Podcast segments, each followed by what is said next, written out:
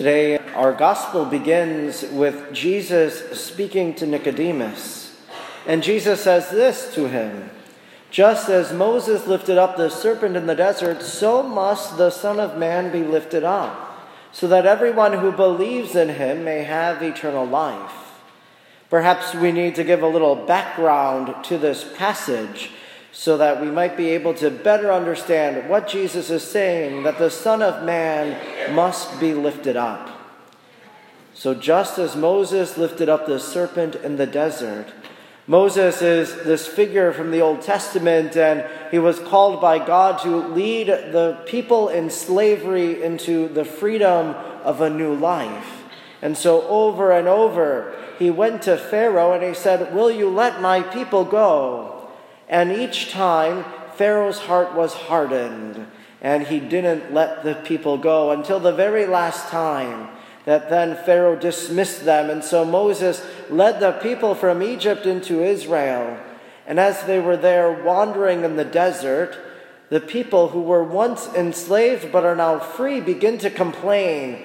They complain against God, they complain against Moses. They say, how is it that you would do this? Our life is no better than it was before.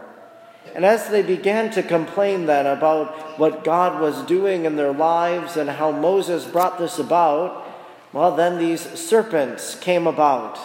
And they began to bite the people, and some of them were dying. And Moses went to God in prayer, and as it's recorded in the book of Numbers, God tells him that he should mount a serpent, a bronze serpent on a pole, and raise it up, and that anyone who looks upon it will be healed. And so that's what happens. He does that, and people experience healing. And so, just as Moses lifted up that serpent now, so must the Son of Man be lifted up, so that everyone who believes in him might have eternal life. It's as if Jesus is talking about his forthcoming death, his crucifixion on the cross that that's how he is lifted up above the earth so that all might believe in everlasting life. And that great promise that Jesus gives to each of us. And isn't it interesting that in many places there are crucifixes then that have been lifted up in our homes, maybe in your bedrooms and places of prominence, or if you go to a Catholic school, there will be crucifixes in the classrooms. If you go to Catholic hospitals, there will be crucifixes in the patient rooms. In our cemeteries, there are crucifixes there.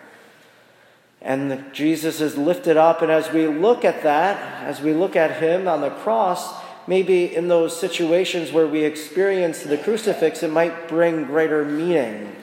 That those who are hospitalized, that those who are sick and are suffering, that as they look up at Christ crucified, that maybe they're able to identify with Him just a little bit in their own sufferings, in their own illness.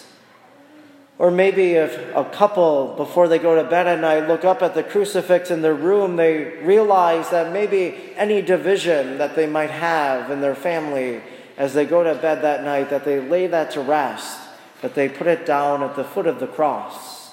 Or in our cemeteries, that when we go and we visit those who have died and we look up at that cross, that crucifix of the Lord, that maybe it is that reminder that even though our, the people we love have died, that because Jesus died, because he rose from the dead, we have that promise that everyone who believes in him might have eternal life.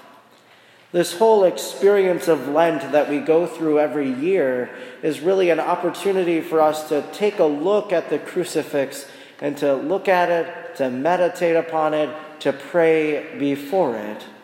And what is it maybe that we pray, or how do we approach the crucifix in our homes or in this church, wherever we are? What is our prayer? Maybe as we look up at the crucified Christ, we see that he's wounded, that the soldier pierces his side, his hands and his feet have wounds, so many they are numbered. And maybe that helps us to call to mind our own woundedness, maybe because of some hurt from someone else, something that they've afflicted upon us, or maybe the wounds that have been caused because of sin in our life. And so maybe our prayer as we look up at the wounded healer would be just the same thing as the people in the desert as they looked up at the bronze serpent, asking God for healing, that from the cross, the grace of healing of something might come to us. Or maybe as we look at the crucifix, we simply thank the Lord. We thank Him for dying on the cross and for what He did for us. And maybe it's a prayer of gratitude. Or maybe as we look at it, we might say, Lord, keep me faithful until my dying hour, that Jesus remained faithful to the Father's will all throughout his life, even to the point of death. Or on the cross, it's really the, a great symbol of God's love for us and that's what St. John reminds us today that for God so loved the world that he gave his only Son, that those who believe in him might have eternal life. And just as Jesus dies out of love for us, maybe we ask him to help us to love just a bit more, to help us love in his way, to even lay down our life for our friends. Or maybe we think of the words that Jesus spoke from the cross. He said, Father, forgive them, for they know not what they do. And maybe as we look up at the crucifix, maybe that's our prayer. Maybe we ask for ourselves to be forgiven, or maybe we pray that we might be able to forgive others in our life. We ask Him to help us to forgive.